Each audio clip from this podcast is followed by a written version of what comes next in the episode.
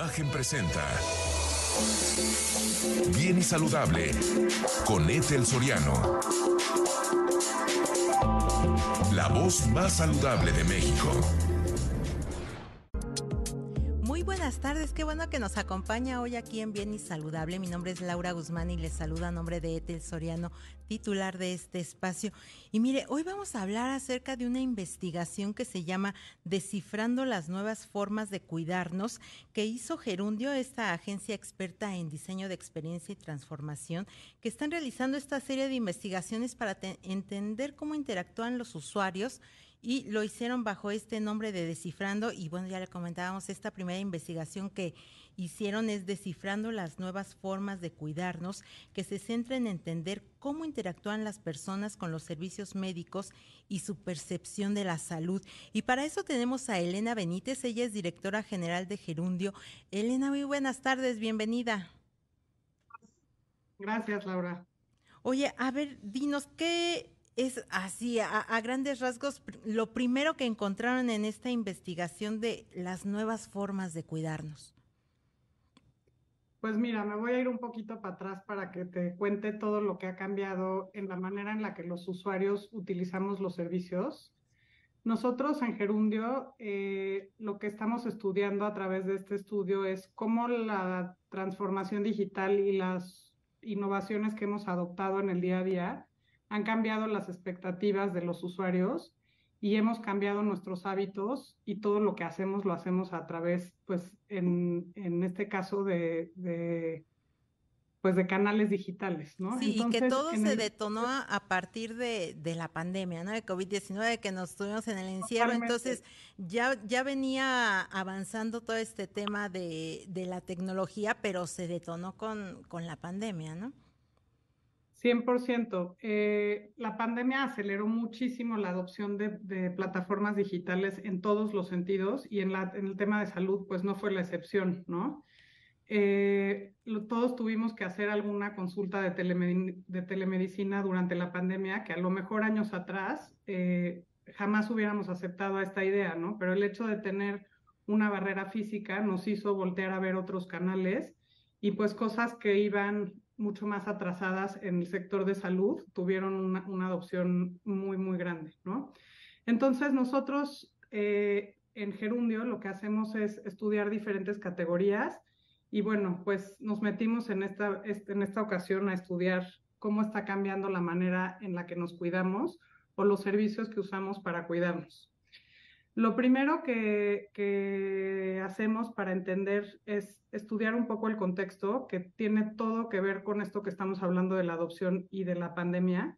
Y después la parte más profunda o más rica de nuestro estudio es una investigación centrada en las necesidades de los usuarios. Lo que nos gusta es entender cuáles son, uno, pues los problemas que tenemos las personas en cuanto a las barreras que tenemos para poder cuidar nuestra salud las necesidades que tenemos y cómo nos sentimos y cómo vivimos estas experiencias. Entonces estudiamos dos diferentes em, grupos de personas, los que ya han usado o, que son clientes activos de, de, telemedicina y los que todavía tenemos algunas barreras que usamos como alternativa a esto, los consultorios de las farmacias o las consultas y las prácticas privadas, ¿no?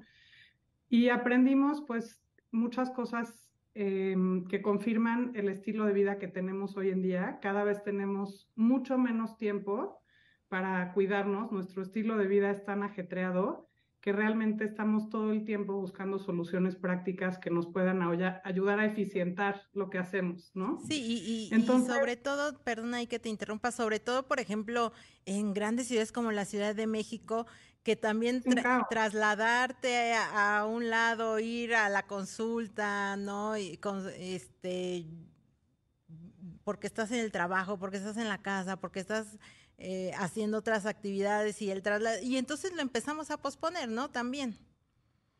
Totalmente esto, y también que, que eh, aunado a esto que estás poniendo de la ciudad, también ver que también es una tendencia de los últimos años, es cuánta gente ya es nativa digital, que va y viene de un lugar a otro, y que estás en temporalidades cortas en un lugar y que no conoces a lo mejor a una práctica de profesionistas o no tienes un médico de cabecera y que estás buscando pues opciones mucho más prácticas para cuidarte, ¿no? Entonces, pues las plataformas de telemedicina se vuelven una súper buena opción para las personas que necesitamos atendernos y lo que vemos es, em, pues ya te dije un primer aprendizaje, ¿no? La practicidad y, las, y los servicios tienen que resolvernos la vida de una forma más eficiente. También hay una gran barrera en cuanto a, por ejemplo, si hablamos de em, de todo el flujo que, que, tenemos para cuidarnos, ¿no? Podemos empezar desde los seguros. Hoy en día ya existen muchísimos seguros digitales que son grandes opciones para los jóvenes.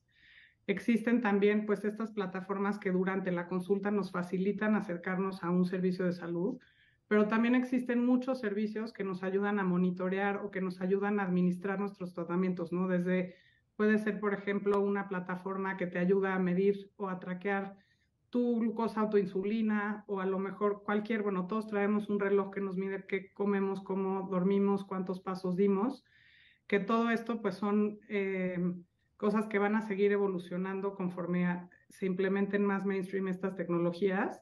Y por último, también eh, una cosa que, que, cada vez es eh, más relevante en el estilo de vida ajetreado, que es como salud mental, ¿no? Y toda la parte de cómo nos ayudan a bajar nuestros niveles de estrés, ya sea a través de prácticas de meditación, consultas de psicólogos, vías remotas, etcétera, ¿no? Entonces... sí, y que todo eso ahora lo tenemos también ya muy a la mano, ¿no? O sea, como dices, con lo tenemos en, el, en la muñeca con los relojes inteligentes, o lo podemos tener en el celular también con muchas aplicaciones, pero Elena, vamos a tener que ir a una pausa y regresando a la pausa, quisiera que me contaras qué encontraron sobre ¿Cuál, qué, qué, tipo de personas utilizan más estas nuevas tecnologías y qué tan confiables también puede ser para otras personas? Pero eso lo vamos a ver después del corte, no se vaya.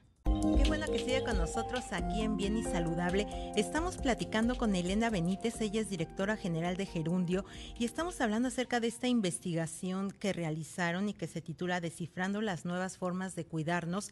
Elena, antes de ir al corte, platicamos de estas nuevas tendencias de pues de cuidados, ¿no? De, de acudir a un médico, de tener contacto con, con, nuestra salud. Y te preguntaba yo si encontraron en el estudio algún sector en especial que utiliza más esta telemedicina o si encontraron también eh, parámetros a lo mejor de que de gente que dice no a mí no me da confianza utilizar estos métodos no sé si encontraron algo sobre eso.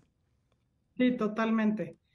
Eh, nuestro estudio no se basa tanto en demografía, sino en hábitos y actitudes que tenemos las personas en cómo adoptamos las nuevas tecnologías. Entonces, definitivamente las nuevas generaciones y más ahora los nativos digitales, 100% eh, se sienten cómodos con el uso de todas estas tecnologías, pero evidentemente tratándose de temas de salud, hay cosas que salen del alcance de hasta dónde podemos adoptar la tecnología. Uno que es clarísimo es las mujeres con las consultas ginecológicas o cualquier tipo de emergencia y las cosas que tienen que ver con pediatría en diagnóstico, no en seguimiento. Entonces, todos estamos dispuestos a tener alguna consulta presencial, pero buscando también las formas de que nos ayuden a facilitar el seguimiento de nuestros padecimientos o de nuestra administración de, de eh, cuidados a través de soluciones más sencillas, ¿no? Entonces, emergencias, pediatría y ginecología, las que vemos más lejano, evidentemente cosas como derma, pues muy, muy lejano, pero también hay cosas muy fáciles de seguir, ¿no? Todo lo que tiene que ver con, con, con terapéutico y con diálogo, pues es una herramienta muy práctica y todo lo que tiene que ver con seguimiento a consultas y primeras entrevistas o diagnósticos también es algo muy fácil de, hacer. Oye, y en cuanto a la confiabilidad de estos métodos. Pues mira, em, hay algunas personas, en realidad no es tanto la confiabilidad del método, sino realmente en el médico. Entonces, hay herramientas, bueno, más bien, hay ciertas cosas que en plataformas tecnológicas nos dan mucha confiabilidad, como puede ser las recomendaciones de otras personas o los testimoniales que vemos de alguien más. Definitivamente todas las personas en sus primeros usos se sienten un poquito intimidadas, como lo hacemos todos cuando estamos haciendo cosas con las que no nos sentimos cómodos, y conforme lo vuelven a usar y se vuelve más regular, le vamos perdiendo el miedo. Entonces, la confianza es hacer por un canal digital algo que no habías hecho antes, pero gente está consciente que puedes tener una consulta en telemedicina con un médico que también puede tener consulta, eh, puede la práctica en su consultorio. Entonces, el hecho de que cada vez más buenos médicos tengan estas opciones lo hace muchísimo más confiable y que no es ya nada más eh, como, como cosas de entrada, ¿no? Claro, y aquí más que más que nada de más que hablar entonces de confiabilidad, podríamos decir es como una cosa de práctica y como decías de perderle el miedo, ¿no? A utilizar estas herramientas. Todos nos sentimos un poquito incómodos la primera vez que metimos nuestra tarjeta de crédito a un e-commerce y ahorita ya no nos damos ni cuenta cuántas veces al día lo usamos, ¿no? Aquí un poco lo mismo.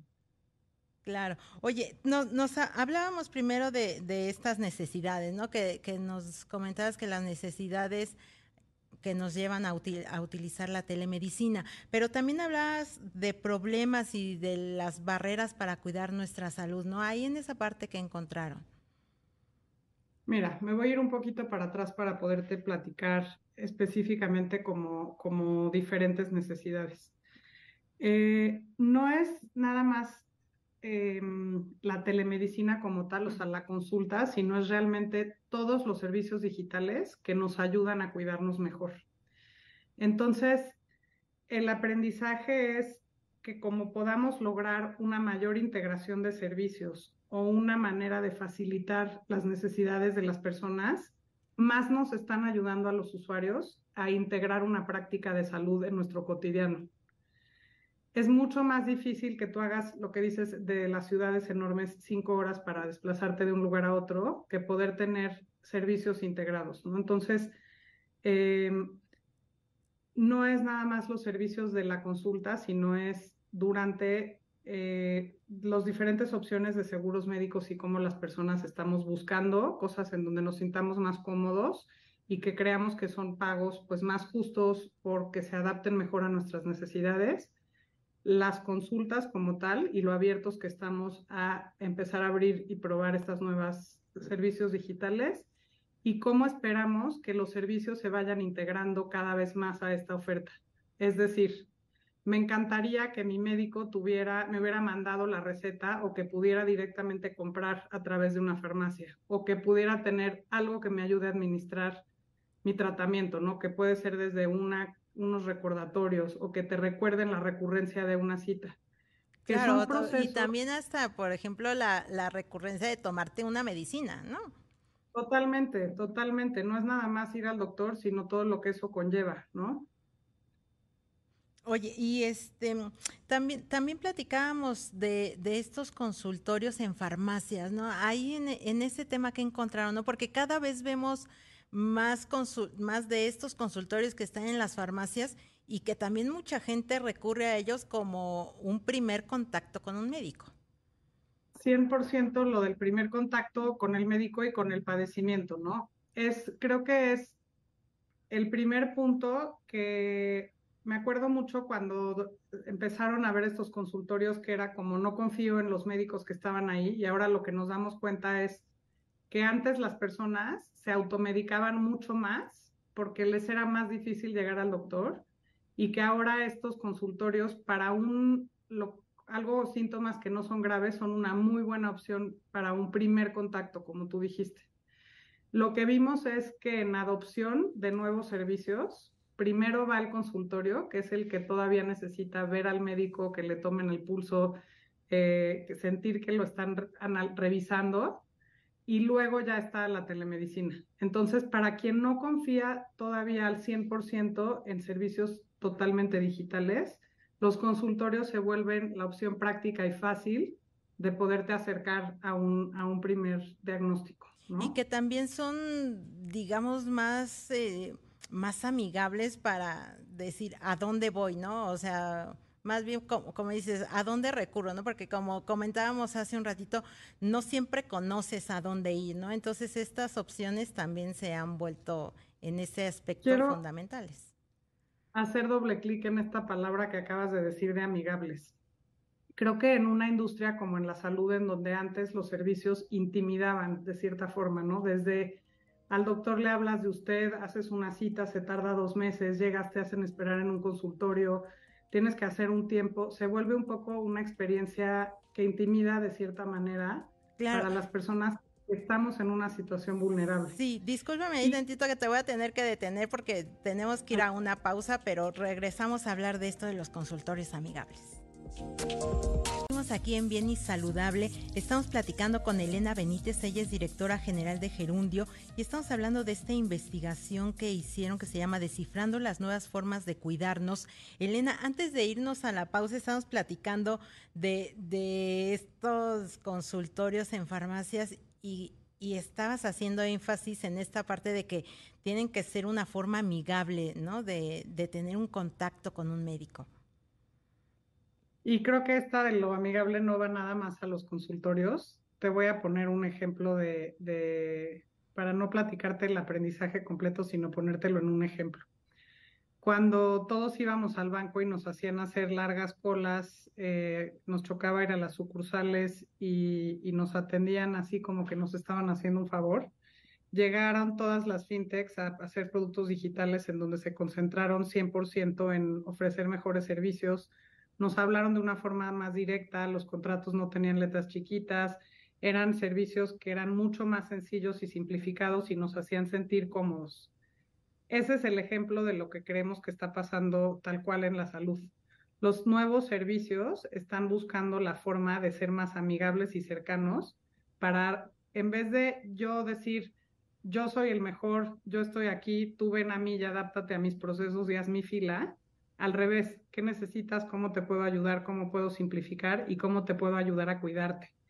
Y más en un sector como en salud, hace todo el sentido que es lo quiero sentir más cercano, amigable, me quiero sentir cómodo y quiero que esto realmente me ayude y me resuelva lo que yo necesito para poderme cuidar mejor. Claro, y esa pues parte es importante, ¿no? Porque si no te sientes cómodo con el doctor, con el especialista que te está atendiendo, hay una posibilidad a lo mejor muy grande de que dejes la revisión, dejes el tratamiento, dejes las medicinas y tú como usuario pues no vuelves al doctor y prefieres a lo mejor automedicarte o, encontrar el consejo en internet, ¿no? Y este y pues eso te va a llevar a la larga a un problema mayor de salud. Totalmente. Y esto como de este enfoque más integral, que tanto está pasando ahorita en medicina, en los servicios debe de ser igual, que este, que realmente las nuevas opciones de servicios y que los, los, los, especialistas hoy en día o quien está en, esta industria debamos de, deberían o tendrían que tomar en cuenta el punto de vista y la perspectiva de los usuarios para ayudarlos a lograr sus objetivos y que, los, y que nos acompañen de una forma que sea mucho más eficiente y práctica para nosotros, ¿no? Sin descuidar la parte de la calidad del servicio, evidentemente. Claro, podríamos entonces tal vez concluir o decir que esta es la conclusión del estudio, ¿no? O sea que, que hay que adaptarse como a esas necesidades que nosotros tenemos como usuarios de un servicio médico y también a lo mejor que la telemedicina pues es el, es el futuro, ¿no? De, la, de, de las consultas, ¿no? Y que cada vez lo vamos a ver más. 100%. En Gerundio nos encanta pensar que las soluciones a los problemas las tenemos las personas y que entendiendo realmente a profundidad lo que necesitamos, podrán los negocios darnos mejores opciones para que realmente podamos adaptarnos a lo que hoy en día se necesita para, pues como negocio para competir, ¿no? En este caso como profesionista de la salud, competir con mejores servicios y que nos acompañen de una mejor forma a todos los usuarios. Elena, ¿alguna cosa más que quieras agregar antes de despedirnos? Pues nada, que, que, la empatía y, y, esta cercanía con las personas y el entendimiento profundo se vuelvan prácticas más comunes en los negocios porque creemos que pueden traer muchísimo valor en la manera en la que, que, se innova y no nada más innovar a través de la tecnología, sino innovar a través de la resolución de problemas humanos, ¿no? Muy bien, Elena, muchísimas gracias por habernos acompañado esta tarde aquí en Bien y Saludable. Muchas gracias. Muchas gracias y gracias a ustedes por habernos escuchado hoy aquí en Bien y Saludable. Lo esperamos el lunes en punto de las 3 de la tarde. Ya estará Ethel por acá de regreso y mientras tanto lo dejamos con nuestros amigos de Palabra del Deporte. Imagen presentó Bien y Saludable con Ethel Soriano, la voz más saludable de México.